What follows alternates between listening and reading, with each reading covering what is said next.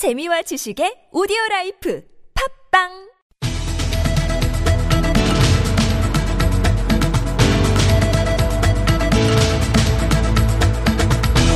이슈의 논점과 사실관계를 짚어보는 미디어 광장 시간입니다.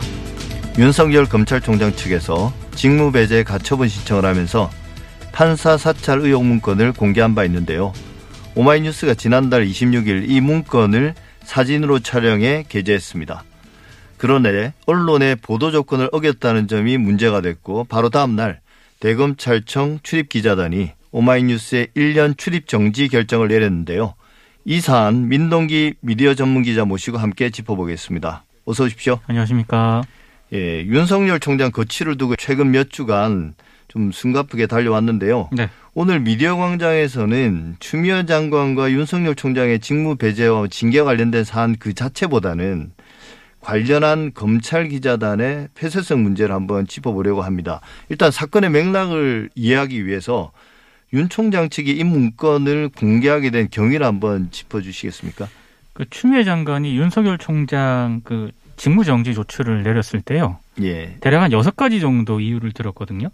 근데 나머지 한 5가지 정도는 이미 언론에 보도가 됐거나 예. 많은 분들이 알고 있는 그런 내용이었습니다.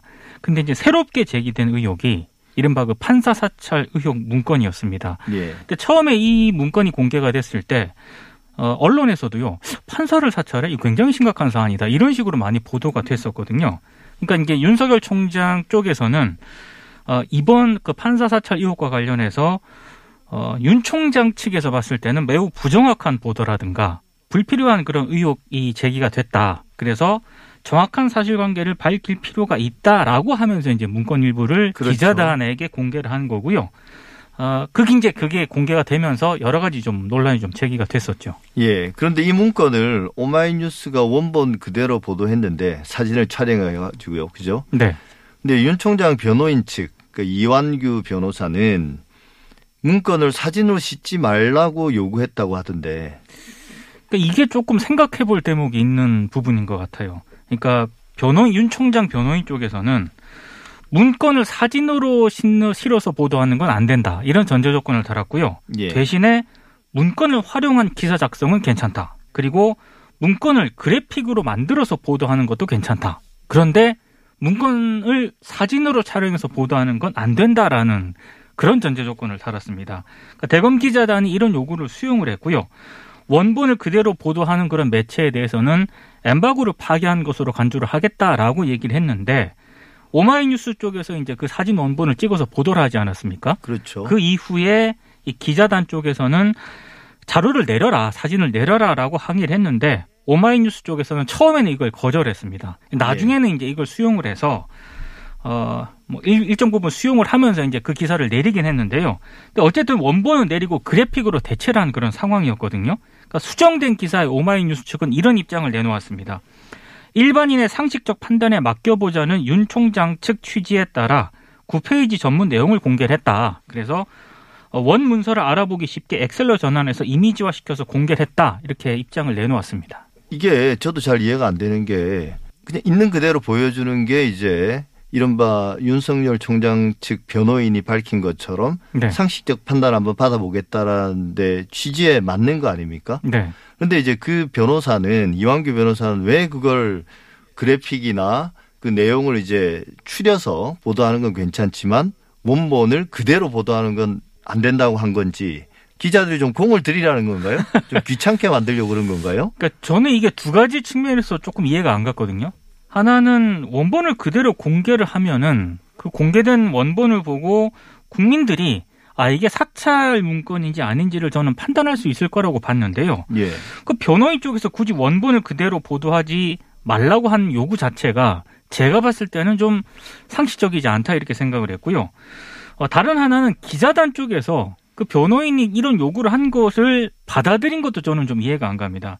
그러니까 뭐 다른 사안들에 대해서는 굉장히 디테일한 그런 부분까지 조국 전 장관 뭐 자녀 문제라든가 예. 추미애 법무부 장관 아들 의혹 문제에 있어서는 정말 시시콜콜한 것까지 다 보도를 했었거든요. 그렇죠. 근데 이런 부분에 있어서는 다 보도를 하면서 제가 봤을 때는 이런 요구는 거부를 하는 게 맞다고 보는데 오히려 이런 요구는 좀 수용을 했거든요. 그러니까 서기호 변호사 같은 분은 이제 기자단이 이런 요구를 수용한 것 자체가 원본이 그대로 노출이 돼버리면 국민들이 사찰 문건의 실체를 파악할 수 있게 되니까 출입 기자단에게만 원본을 제공을 하고 기자들이 이른바 그 마사지를 해서 별 영이 없구나 이거를 노렸던 게 아닌가 이렇게 또 비판을 하기도 했습니다. 엠바고라는 게 결국은 우리가 좁은 의미로 보면 보도 유예지 않습니까? 네네. 일정한 시간까지. 네. 예를 들면 이제 중요한 과학적 발견 같은 게 과학 저널에 게재될 때 이 기자들의 편의를 위해서 미리 좀 알려주고. 그렇죠. 대신 이제 우리가 공식적으로 발표할 때까지는 좀 참아달라. 또 이제 중요한 외교적인 의사결정도 미리 이제 기자들에게 알려줘야 기자들이 좀 준비할 시간하고 관련 기사들을 준비할 시간도 있고 네. 그 의미를 파악하는 데 좀 여유를 주고 그런 것들을 위해서 이제 엠바고를 거는 건데 네. 이 사안이 이제 엠바고 사안인가라고 봤을 때는 저는 전혀 아니고 이걸 이제 기자들이 받아들였다는 게 이제 아까 민동기 기자께서도 말씀하신 것처럼 참 맞지 않다. 네. 그리고 이제 과거와 비교했을 때도 사실은 피사실은 이 엠바고를 걸 사안이 아니라 이제 한다 하더라도 오프 더 레코드가 돼야 되는 거잖아요. 그렇죠. 예. 이제 기사를 작성하는데 참고는 하지만 이거 절대 보도돼서는 안 되는 것이다라고 해야 되는데 네. 그런 경우는 검찰이 정보를 제공해서 쓰게 만들고 네. 언론은 그에 대해서 그 어떤 문제 제기를 하지도 않는 거거든요. 네. 근데 이제 저는 이제 오마이뉴스의 태도도 좀 문제라고 생각하는데요. 예. 오마이뉴스가 그 어떤 징계라도 받아들이겠다라고 선언하지 않았습니까? 네. 우리가 잘못했다는 걸 인정하는 거죠. 네. 그 잘못의 핵심이 뭡니까? 그래서 이번 사안 자체에 대해서 어떤 그 잘못을 인정했다라고 하기보다는요. 그러니까 오마이뉴스 쪽에서는 이번 사안과 관련해서 명확하게 자신들의 입장을 밝힌 적은 없습니다. 다만 기자단 징계에 대해서는 수용을 하겠다. 이제 이 정도 입장만 내놓았거든요. 저는 약간의 그 포석이라고 생각을 해요. 왜냐하면 오마이뉴스가 출입 기자단의 징계를 각오하고 원본 사진을 공개를 하긴 했습니다만 오마이뉴스도 법조 출입해야 되거든요. 1년 동안 징계를 받긴 했습니다만 그 뒤에 법조 출입을 해야 되는 그런 상황이기 때문에 그런 부분을 염두에 둔 어떤 그 제스처가 아닌가 저는 그렇게 보고 있습니다. 예. 네. 그래서 이제 우리가 보통 엠바고나 오프 더 레코드, 비보도 전제로 한 정보 제공 네. 이런 경우 이제 기자가 혹은 언론사가 그 오프 더 레코드나 엠바고를 어길 경우는 취재원이 징계를 하지 않습니까? 네. 이 경우는 물론 이제 이완규 변호사가 징계를 할 수 있는 방법이 없죠. 현실적으로는. 네네. 근데 예를 들면 이제 뭐 청와대나 아니면 정부 부서 같은 경우는 직접 나서서 출입을 정지를 시킬 수 있지 않습니까? 한 달이면 한 달, 뭐 6개월이면 6개월. 근데 기자단이 과연 특정한 기자나 언론사의 출입을 정지시킨다. 이게 어디서부터 나오는 권한인가요? 근거는 없습니다. 이게 사실 법적인 근거 이런 거는 전혀 없고요. 엠바고 파기에 대한 징계 여부를 기자단이 과연 하는 게 온당하냐는 그런 문제제기는 예전부터 오래된 그런 그렇죠. 문제제기였었거든요. 그러니까 사실 기자단 운영도 어떤 법적인 근거가 있는 건 아니고요.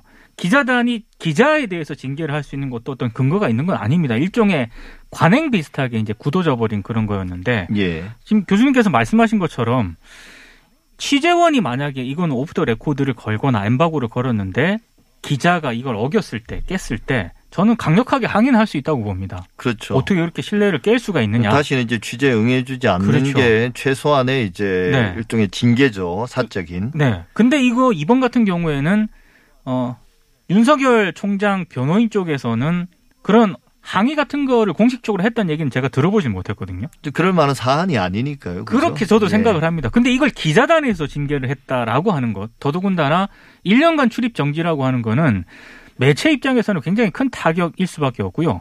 또 하나 이게 좀 문제가 제기가 저는 형평성 차원에서도 문제가 있다고 생각을 하는데 JTBC가요. 오마이뉴스가 보도한 당일 11월 26일 오후에 또 똑같은 내용의 문건 원본을 공개를 합니다. 근데 이 문건의 출처가 법무부가 국회에 공개한 문건이다. 라는 이유 때문에 또 기자단에서 JTBC에 대해서는 징계를 안 하거든요. 그러니까 어차피 원본은 똑같은데 이건 법무부가 국회에 공개를 해서 괜찮은 거고 윤석열 총장 측에서 기자단에게 제공한 거를 엠바고를 오마이뉴스가 깼으니까 이건 징계를 하겠다. 이 기준은 어떻게 봐야 되는 것인지도 좀 의문이고요. 그 제 생각에는 그냥 다른 이유가 있는 것 같지는 않고요. 그 결국 이제 대검 출입 기자단이 정해놓은 자신들의 룰, 네. 그 합리성 여부와는 상관없이 그걸 어겼기 때문에 그냥 징계한다는 것 같아요. 네네. 그래야 어떤 일종의 기강이 유지된다고 생각하는 걸까요?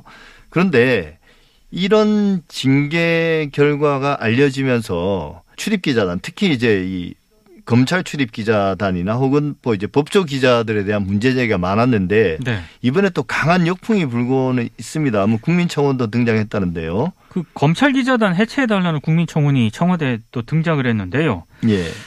게시자가 이렇게 글을 썼습니다. 무소불위의 검찰, 그런 검찰 뒤에는 특권을 함께 누리며 공생하는 검찰 기자단이 있다면서 기자단 해체를 촉구를 했는데 많은 분들이 이 검찰 기자단을 해체하라는 청원인의 동조를 하고 있다는 거. 이런 부분들에 대해서는 좀 기자들하고 지금 검찰 출입하고 있는 그런 기자단 쪽에서도 많이 좀 생각해 볼 대목이 있는 것 같습니다. 예. 근데 사실 이제 기자단을 해체하는 거는 자기들 않죠. 마음이잖아요. 그렇죠. 근데 사실은 이 기자단이 유지가 되는 거는 결국 출입처에서 네. 그 기자단을 인정해 주고 네. 그 기자단에게 각종 편의나 특혜들을 제공해 주기 때문에 기자단이 유지가 되는 거 아니겠습니까? 네. 근데 가장 이 출입처 기자단의 문제점, 특히나 이제 대검 출입 기자단의 문제점, 그동안 많은 문제들이 지적되어 왔는데요. 어떤 것들이 있습니까? 그러니까 이런 내용이 있더라고요. 제가 경험한 거기도 한데요. 대검 출입 기자단도 그렇고 법원 출입 기자단도 그렇고요. 예. 취재를 하다 보면 판결문을 구해야 될 때가 있거든요. 그러면 법원 쪽에 전화를 제가 해봤거든요. 몇 번 해봤는데 판결문을 좀 구하고 싶다 이렇게 얘기를 하면은 법원이나 이런 쪽에서 항상 하는 얘기가 있습니다. 기자단의 허락이 필요하다. 그래서 기자단이 허락해, 기자단 간사의 허락을 맡아와라. 이렇게 얘기를 많이 해서 결국에는 아는 기자를 통해서 이제 겨우 입수하거나 이랬거든요. 예. 그러니까 굉장히 그 카리텔 자체가 견고하다고 일단 봐야 되는 거고요. 일단 공식 브리핑을 대검 쪽에서 하지 않습니까? 예. 그러면 일단 출입 기자단에게만 공식 브리핑이라든가 보도자료가 제공이 되고요. 출입하지 않는 언론사에 대해서는 기본적으로 일단 그 기자단 허락을 또 맡아야 된다라고 얘기하는 경우가 많습니다. 그리고 법정에서 노트북을 많은 분들이 이제 기자들이 사용하는 것으로 알고 있는데요. 그거는 출입 기자단에게만 일부 허용이 되고요. 주요 재판에 취재진들이 막 몰리면 예. 기자들이 많이 몰릴 수밖에 없지 않습니까? 근데 노트북 사용 허락하는 거는 출입 기자단 경우에만 제한적으로 허락을 하고요. 나머지 비출입 기자들에 대해서는 수첩 이런 것들을 통해서만 기록을 하게 돼 있거든요. 그러니까 취재의 어떤 여러 가지 측면에서 굉장히 제약을 많이 받게 예. 되는 그런 셈이고요. 사실 가장 큰 문제는 배타성입니다. 배타성. 그러니까 유착 의혹. 그러니까 검찰이 선별적으로 흘리는 비공식 정보 이런 거를 이른바 그 티타임을 많이 가지거든요. 예. 티타임에서 출입 기자들에게만 이런 정보가 있었다라고 제공을 하고 그런 것들이 주요 지면으로 많이 보도가 되다 보니까 이른바 그 피의사실 공표라고 하는 그런 부분들이 계속 문제가 제기가 되어온 거죠. 예. 그러니까 사실 이게 사소한 편의의 제공 같지만 그 이면에는 심각한 어떤 정보의 거래나 네. 유착 이제 그런 것들이 있기 때문에 네. 이렇게 폐쇄적으로 운영하고 이 진입장벽을 네. 높게 쳐놓은 거 아니겠습니까? 네. 근데 여기에 대해서 이제 미디어 오늘하고 뉴스타파가 이 일명 법조 기자단을 운영하는 서울 고검과 서울 고법에다가 기자실 사용과 출입증 발급을 요청했습니다. 네. 근데 이제 신청이 반려되면 행정소송에 나서겠다는데 네. 이게 어떻게 될 것 같습니까? 쉽지는 않을 것 같아요. 왜냐하면 여기서 만약에 기자단 손을 들어주지 않게 되면은요. 예. 지금 이건 뭐 법조 기자단 문제가 아니라 정부 부처 출입하는 모든 기자단 문제로 이렇게 확대가 될 수가 있거든요. 그래서 뭐 소송 결과를 좀 지켜봐야 하겠습니다만은 저는 가능성이 낮다고 보지만 그래도 이렇게 소송을 제기하는 것 자체가 굉장히 상징적인 효과는 있다라고 보고요. 사실 뉴스타파라든가 미디어오늘이 출입하지 않는 매체에서 이렇게 소송을 제기한 거지 않습니까? 예. 저는 이렇게 타 매체에서 소송을 제기하기 전에 출입 기자단 차원에서 높은 카르텔 형성이라든가 이런 진입 장벽에 대해서 좀 스스로 좀 개혁하고 낮출 수 있는 그런 뭐 선제적 조치가 필요하다고 보는데 이상하게 기자단에 가입만 하면은 그런 진입 장벽에 대해서 전혀 문제의식을 못 느끼더라고요. 네. 예. 사실 제가 이걸 보면서 그동안 계속 생각했던 문제의식이기도 한데요. 네. 이런 출입 기자단, 특히 이제 법조 기자단처럼 대단히 폐쇄적인 그 기자단을 운영하는 거는 전형적으로 전두환 정권 시절의 언론 통폐합하고 논리가 상당히 유사합니다. 네. 그러니까 사이비 언론이 넘쳐나기 때문에 언론을 정리해서 몇몇 언론만 허가해주고 네. 그들에게 충분한 편의, 당근을 제공해주고 네. 그 결과 이 기자들을 통제할 수 있다는 거거든요. 그때는 이게 보안사의 언론 담당반이라는 게 있어서 그렇죠. 군인들이 그 일을 했는데 네. 지금은 이제 기자들이 스스로 그 일을 하고 있는 거죠. 그러니까 관리하고 통제하기에는 제한된 소수 인원이 이 부처 입장이라든가 이런 데서는 굉장히 편한 셈이죠. 예. 그렇죠. 그래서 제 생각에는 이게 마무리 말씀입니다만 언론 개혁이 어려운 이유는 파트너가 있기 때문에 그렇습니다. 예. 검찰 기자단, 법조 기자단, 그들 기자들만의 문제가 아니라 그들과 공생하는 집단이 있기 때문인데요. 최소한 공공기관만이라도 과감하게 기자단 관행을 좀 혁파했으면 합니다. 네. 즉 기자들에게 제공하는 정보는 모든 사람들이 볼 수 있게 공개하면 되거든요. 그렇죠. 홈페이지나 예. 혹은 SNS 같은데. 네. 예, 지금까지 민동기 미디어 전문기자와 함께했습니다. 오늘 말씀 감사합니다. 고맙습니다.